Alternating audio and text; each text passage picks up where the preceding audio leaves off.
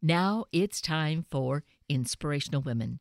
And my guest, Sophie Egan, who combines her talents as a journalist who also holds a master's degree in public health.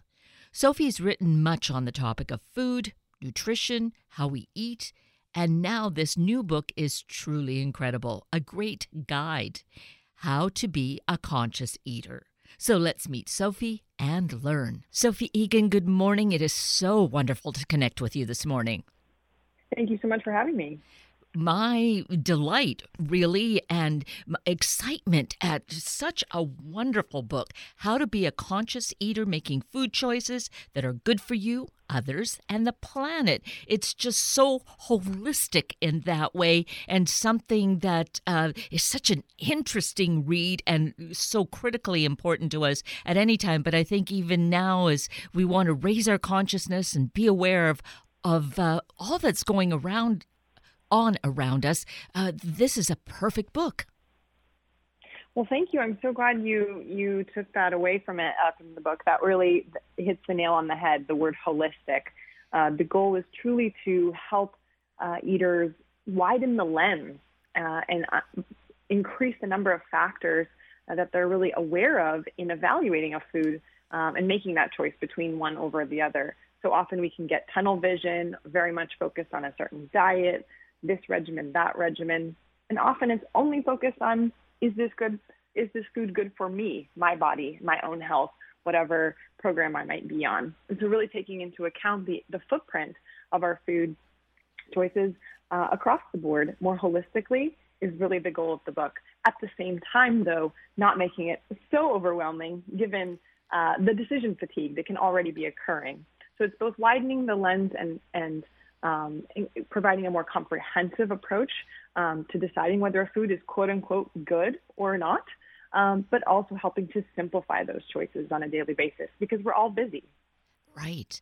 And comprehensive is a, a really great word to use here as well because it, you cover so much territory, but it's done in a, really what I'd say a pretty simple, succinct way so that it kind of gets right to the point. Here are the things that you need to look at. The book is divided into four really great categories that help us to maybe focus in on on one particular thing that's uh, at the front of our minds at this particular time.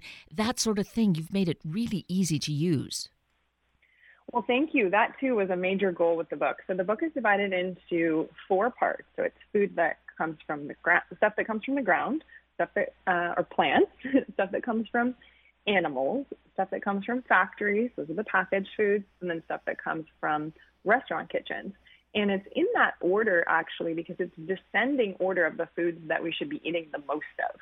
So generally speaking, we know that whole foods from the ground, those plant-based foods, fruits, vegetables, nuts, legumes, whole grains, herbs, spices, plant oils, those are the things that should make up the bulk of our diet in terms of aligning human and environmental health. And then generally, we know that foods that you get at restaurants are by and large, not always, but by and large are less healthy, as are those packaged foods. So it's really um, in decreasing order. And as you said, it's super concise. This is the short and sweet bottom line answers to top of mind questions about what on earth to eat. Um, and, and that really, that intention uh, was set from the beginning uh, because I understand that people want to know enough to make an informed choice, but they don't need the encyclopedia. They don't need the entire history of antibiotic resistance. They don't need the entire, you know, set of guidelines on every uh, aspect in the organic criteria, uh, certification criteria. They need to know enough to make informed choices they can feel good about. And that's really the goal with, with this approach. And it's also very highly visual. Um, it's meant to be super accessible, super approachable, so that if you're uh, maybe you come to this book from one of the dimensions. Maybe you care a lot about animal welfare. Maybe you care a lot about your own health. Um, or maybe you're just um, sort of generally aware of the, the broadening kind of food movement and want to scratch the surface on a couple of topics. Uh, there are all kinds of resources out there to go deeper, but this book is is comprehensive. It is a one-stop shop uh, that is that really brings under the tent that that that holistic view that we talked about so that you can have essentially prescription lenses to see straight uh, amid the bewildering world of food information. And, and that, oh, that is what is so beautiful about this book. And each of us needs to definitely have a copy and not just have it, but read it and jump around in it if need be, because I think it really lends itself to be used in that way. And we'll find uh, one thing will lead to the next, but we can start with what's, you know, at, again, the top of our mind.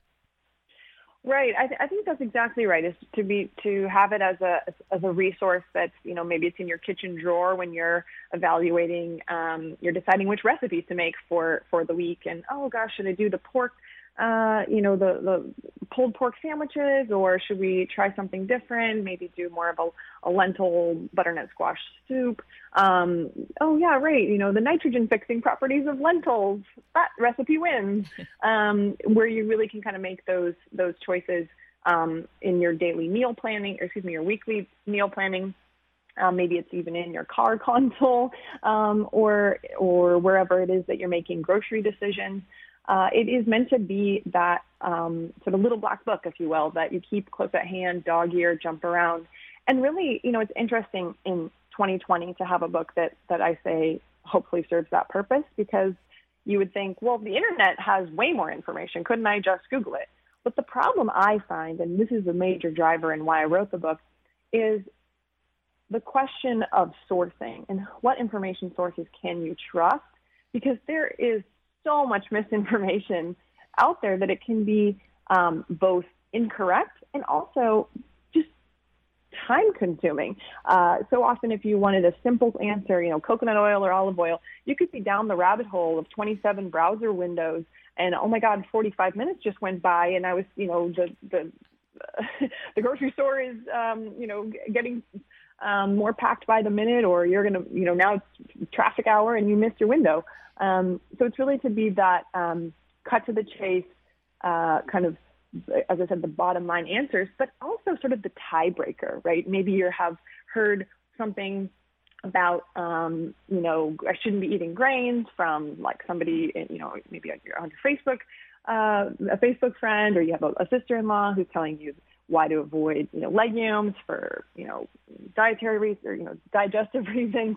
Um, and this is really meant to be that tiebreaker, um, evidence-based source you can trust that also saves you time um, because inevitably the internet search, uh, unless you really know which sources are evidence-based um, and are based on the scientific consensus, uh, you can be just left, uh, you know, with your head swirling. Precisely. And I think that happens to many of us. And sometimes we kind of just throw up our hands and say, okay, I'm going to just trust my gut and do what I did before. But here, because we really are, uh, you know, really, I think at the base of it wanting to be conscious and do the right thing and be responsible and healthy and and and think about others and think about the planet so that's why this helps us to really you've woven it all together so well for us sophie well thank you yeah that that is that is exactly right and and i i think one of the important things too here is we're all i think if if if you are as you said, sort of trying to raise your consciousness or make choices that you you feel good about in terms of the, the voting with your your fork or voting with your grocery basket. That notion that our our small steps collectively add up, and they really do. Um, it's also important to not let the perfect be the enemy of the good.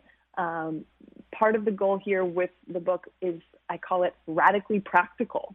It's not only that it's concise and visually hopefully helps make the information more digestible, but it's also really recognizes the constraints. This is this is not a, a diet, an overnight overhauling of, of the way that you eat and getting rid of all the foods you love. This is a lifelong pursuit. And new factors are going to arise all the time. So it's that we're all in sort of this evolution of oh, I didn't realize I needed to be worrying about single use plastics until the past year where this has just blown up, right? And we're all kind of thinking more about, um, wow, maybe I can incorporate more reusable items into my daily life. That wasn't, uh, we were more focused just on the foods in the packages as opposed to the packaging um, until very recently. Um, labor is an issue that has come on the scene much more recently with um, chocolate production, with farm worker uh, health in terms of pesticide use um, and cancer risk, uh, with slavery and shrimp production. A lot of these aspects were of food production were kept in the dark for so long. So my my point with that is that this is a, a framework good for you, others on the planet. This is a framework, a mental checklist that is really um, not trying to say every single time you put something in your mouth that food should check all three boxes or else, um, because that's going to be completely unsustainable um, and overwhelming in your in your daily life. There are also the factors of do you like it? Does it taste good? Is it re- culturally appropriate? Is it religiously appropriate? Um, is it convenient enough? Does it fit your budget? There are so many other factors too that are of course going to be swirling in there uh, on, a, on a daily or hourly basis, uh, depending on your eating style. Um, but the idea that this is at least a mindset and intention to be aware of the factors um, as new information arises and as you as an eater become ever more um, informed in terms of what you define as conscious, in terms of what values you want to support uh, through the food choices that you're making for yourself and for your household. And we get such a good education here because this is the, not something I learned in school, which was, of course, many years ago. But I don't know that there's even today this kind of uh, invaluable education about the kinds of foods, even though it says five servings of fruits and vegetables. But mm. are are we following that? We should have protein, but how much of it? And and that in particular, you you tell us how in the United States here, we really indulge in protein maybe not everyone, but eh, most of us probably eat much more than we need to, and eh, we don't need to, and how to balance that and be healthier than we are. Right. Protein is, is one of those um, great, I, I, call it the great protein myth. Um, in the U.S. in particular, we think we need more protein than we do. We think we get less protein than we do. And we think that the kind of good or best quality proteins can only come from animal sources. And that, that, that sort of trio of sub, of sub myths makes up that larger great protein myth as I described. But the bigger issue that you're getting at is a real loss of food literacy. Um, and that's a, an ability to trust your intuition as an adult that really starts in childhood, right? Of um, I actually described this in quite de- quite a bit of detail in my first book, Devoured, um, which is that as food is not treated as an essential part of American society, of American life. Kids are given sometimes 17 minutes to eat lunch, um, much less no education about where the food comes from or nutrition or how to cook it and be self um, self sufficient in uh, feeding yourself once you get flung out into the world, right? At age 18 or 21 or whatever age you start to make your own choices. Um, there's really no um, broad national effort to support, um, you might call it gastronomic citizenship, the notion that these skills, these are life skills and an essential knowledge, that literacy of um, the sort of fundamentals of food as you say, where would you learn this? Um, for so many of us, it's ad hoc. It's oh, I read Michael Pollan's book and my mind, my eyes were opened, or I saw a great um, documentary, or uh, an article caught my eye uh, about the carbon footprint of meat, and I had no idea. And in some ways, it can feel like this betrayal almost. Like all those years I was putting that in my body, I had no idea. Um, but it, the book here, it's not it really is trying to fill that gap um, for adults who maybe feel like in other areas of their life, especially, uh, they really had the opportunity to, to learn enough to make their choices, um, enough to make choices in their daily lives about other aspects. You know, maybe it's financial decisions or other household products or just other um, other decisions just about being a, a, you know again being a citizen so this is a real crisis from a policy standpoint. Um, I, I, know I'm not alone in, in saying that, and, and, there are a lot of organizations addressing this issue. Uh, Food Corps, for instance, is a phenomenal organization that provides educators in schools, um, Edible Schoolyard, um, started by Alice Waters, to really make those connections at that young early age so that at least in a generational shift, hopefully kids now, um, at least those who have the opportunity to participate in programs like that, by the time they're adults, they won't even need a book about conscious eating because it'll just be eating to them. They'll know the ins and outs. Um, that's my hope, at least. But right now, it's really at more of that grassroots NGO level, and, and far more is needed to make everyone feel empowered um, and then able to trust their gut, as you said, ter- instead of feeling this sort of unease um, and and just throwing up your hands because you don't know what to make of of all the information. Exactly. And so often it can be conflicting information and well in the whole area of organic versus non organic gardening. And we look at the prices and we think, can I afford this? And here you kind of pull the curtain away so we can really see some good evidence as to what we might feel we can incorporate into our purchases and, and of course, then ultimately eating. Right. And so certified organic is a great example of a, a, kind of a top of mind question that people want the bottom line answer to, right? And it, it's not again that it's one answer or one size fits all, but it's a in the book I'm really trying to provide generally speaking, this is a general guidance that can get you through most of your decisions. And people often say, you know, is organic just a lab, you know, just a claim? And actually organic is one of the most rigorous certifications out there. It's one of the most meaningful terms that you can see on a package because it's so well regulated by USDA. Um, it really does mean uh, no synthetic pesticides, no growth hormones, no antibiotics. Um, if it's a processed food product, granted, that means that 95% or more of the ingredients in that product were certified organic, but that's a little in the weeds. Um, but then to the point of, is it worth it? You may not necessarily need to buy organic everything or able to afford that, right? right. Um, so it's helpful, I think, to understand where it has the kind of the most bang for your buck. And I like the framework put forward by the Environmental Working Group, which is the notion of the dirty dozen and the clean 15. And those are very simple. Um, the list you can look up on ewg.org's website, um, and then I, I provide in the book as well, which are basically the for produce specifically, which um, fruits and vegetables kind of uh, tend to have the most pesticide use. This is purely from a health standpoint. Um, and then which ones are kind of the, the quote unquote clean or, or least likely to um, to be worrisome in terms of the the pesticide accumulative pesticide use. Uh, but then, of course, actually, I also kind of point out that coming down the pike is this concept of regenerative practices. And a lot of folks in, in the food systems work, like myself, um, are really, really excited about regenerative practices, which is not out there yet as a certification for um, only in a pilot form. Um, but so you wouldn't see this on your grocery store shelves yet, but you soon will, hopefully. Um, and this is really going to take the concept of organic, which is um, a step in the right direction, but thus far is still a very small percentage of the total available food supply um, shocking how small it is, I think, for many people, um, given just the scale of, of uh, conventional productions that persist.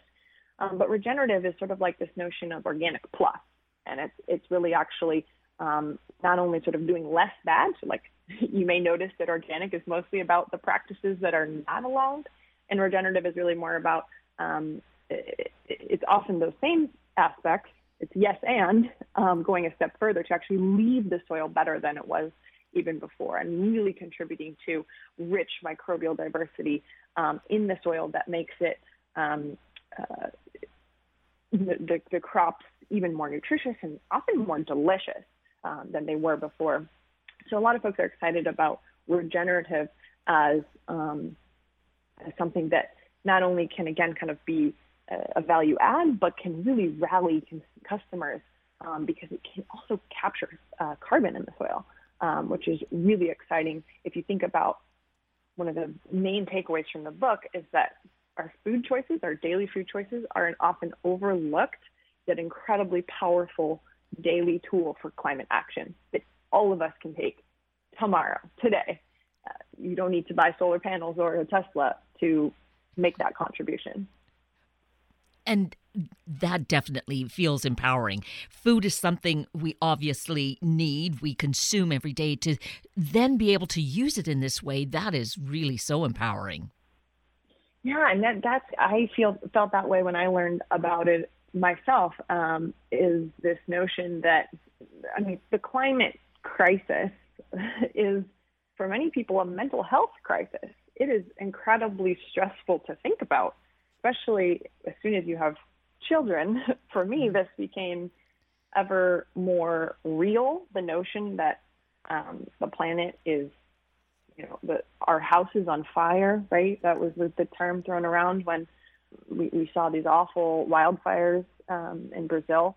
Uh, and when you have a next generation to think about the planet that they're inhabiting, it becomes visceral. I mean, I have climate nightmares myself all the time, waking up in a fire. Um, so to counter that, to be to have that feeling of empowerment through your food choices, I say I feel is even more needed at this moment when the rest of the information sort of coming in about climate change can feel so crippling um, and just terrifying. Right.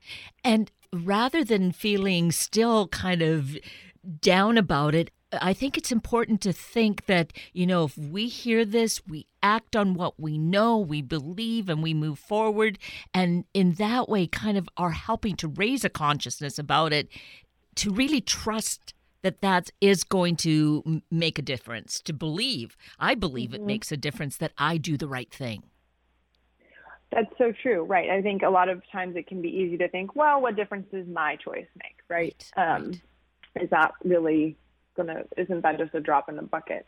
But it's it's being part of a revolution.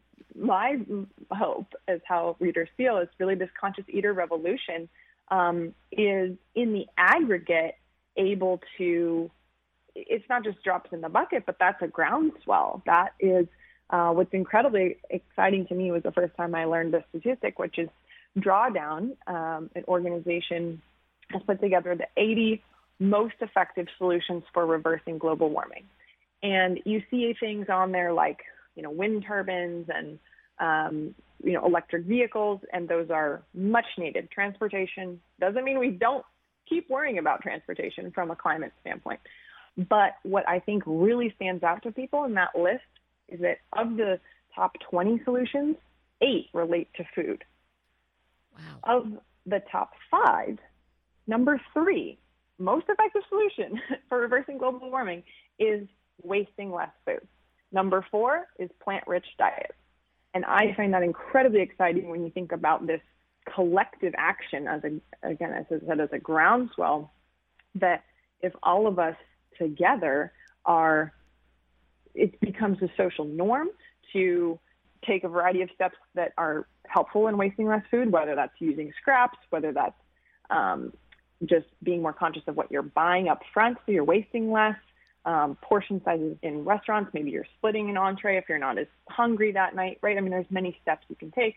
And then the plant rich diets, that's also called flexitarian, plant forward, plant centric, name it what you want, but it basically just means that the emphasis in your diet is on plant-based foods, whole preferably or, or minimally processed. Doesn't mean you can't eat any processed foods, um, but mostly we're not talking about you know, the vegan cupcakes and, and so forth. We're talking about um, the, the healthier also because we don't want to get um, tunnel vision and only focus on environmental impact. But those two steps, those are two things that are incredibly powerful um, levers for achieving drawdown, which is when global warming starts to actually, um, temperatures start to actually drop. And that's, I hope, I hope, a very hopeful message uh, yes. that that readers can take away, um, and very memorable uh, because it it isn't doing everything. Right? It's not that you have to again completely overhaul the way you you eat or the way that you the way that you grocery shop or the way you order out. But if you just keep in mind those two in particular have the most bang for your buck environmentally speaking, that's that's going to go a really long way. Um, and so that in particular means when you're eating more plant-based foods uh, as a proportion in your diet, what are you replacing? Hopefully, most of all, you're replacing um, the highest carbon footprint foods, which tend to be ruminant red meat. So beef is the biggest one in the U.S.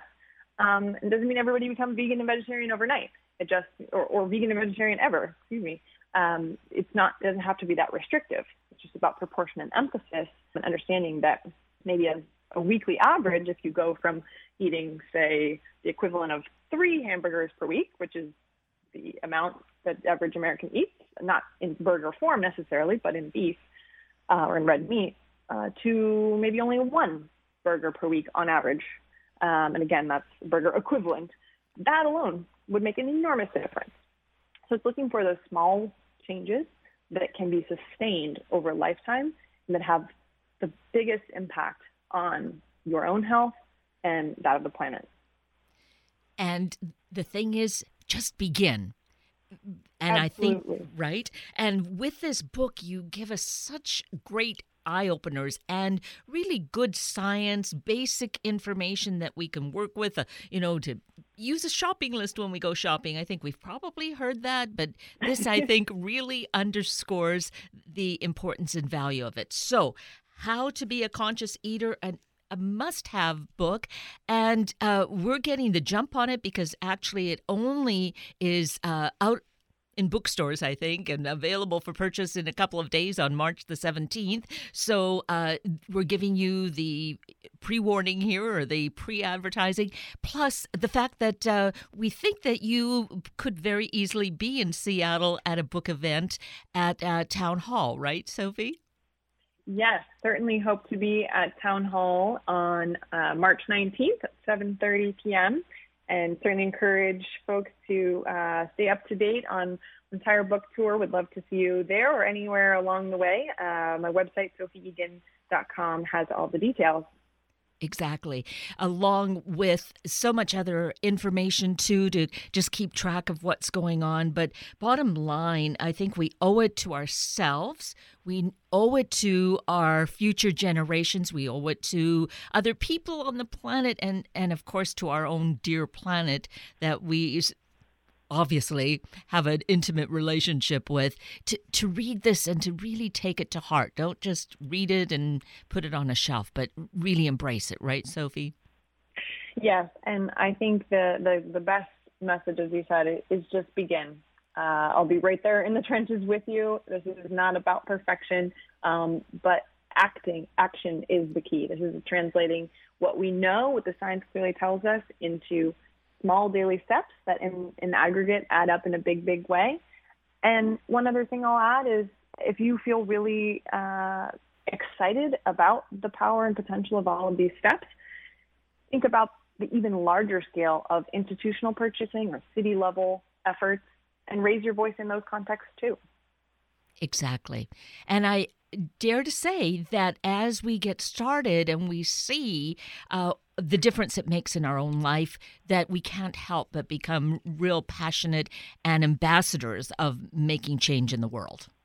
Absolutely. That would be a beautiful next step from this book, How to Be a Conscious Eater. I would be delighted um, if, if that's what happens. And, and I know so, so many folks are excited just to, to, to start at, the, at their individual level the household level has a multiplier effect with your children, and then hopefully, absolutely, all of us can can really be those collective ambassadors in our communities too.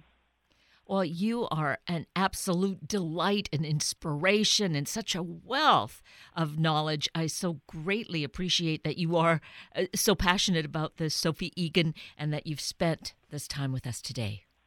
Thank you so much for the opportunity. You're welcome. We have a Sunday morning shout out for Youth Eastside Services, yes, who's had to cancel their Invest in Youth breakfast and so have launched a virtual event.